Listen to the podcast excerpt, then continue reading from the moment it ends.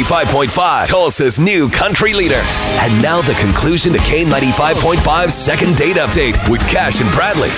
We got Royce on the phone, went out with Lacey, had a great time, but has not heard back from her in any shape, way, or form.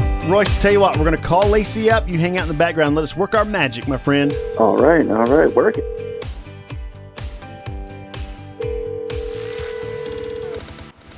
Hello. Lacey, hey girl, what's up? It is uh, Cash and Bradley with K95.5. How you doing? Uh, good. I know it's a Hi. little hi. A little it's a odd. little weird we're calling you, but um we actually have a friend, a mutual friend. You know a guy named Royce? You remember going out on a date with him? yeah. Yes, I do. Okay. Mm-hmm. Good, good, good. So, how was the date? You guys going to go out again? Um, I don't know. It was it was fine for dinner. Um, the food truck thing. You know, it, it's kind of cool. It does give you a chance to walk around and get to know each other. Um, but he he was wearing flip flops on our date, and normally, I suppose that wouldn't be a deal breaker. Unfortunately, um, at one point in the evening, he just decided, I guess, that shoes were unnecessary, and he took them off and was walking around barefoot, and I just couldn't. I, I, I we decided to stop into a bar.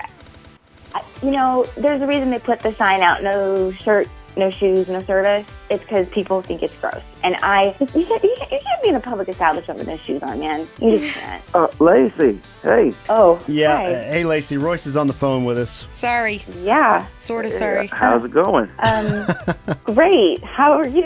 This is so weird. Well, I was I was doing good until I didn't hear back from you. I mean, okay, so you're talking about you know the, the flip flops. I mean, re- that that's that's the that was the line here, really.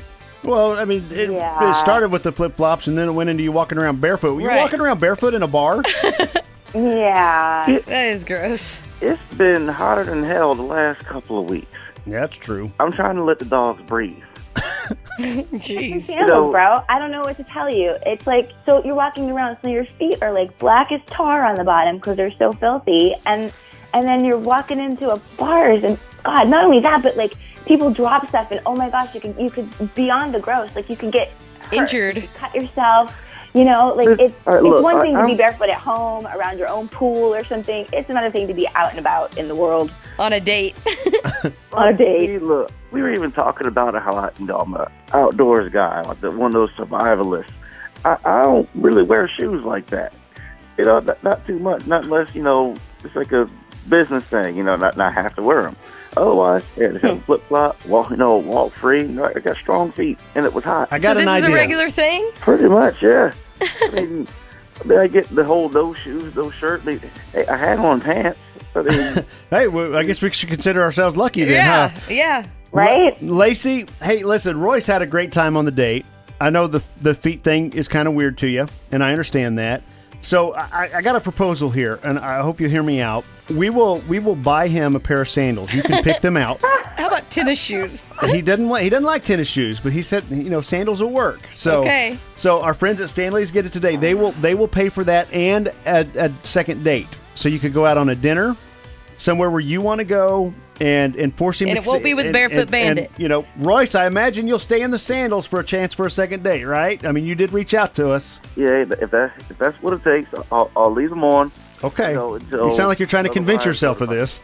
No kidding. If you're willing to go to such lengths, I guess we could do a second date. yeah. All right. You guys have fun on Oh. your second date. All Thank right. you. All right. Thanks, Captain All right. Bradley. I pre- appreciate y'all help.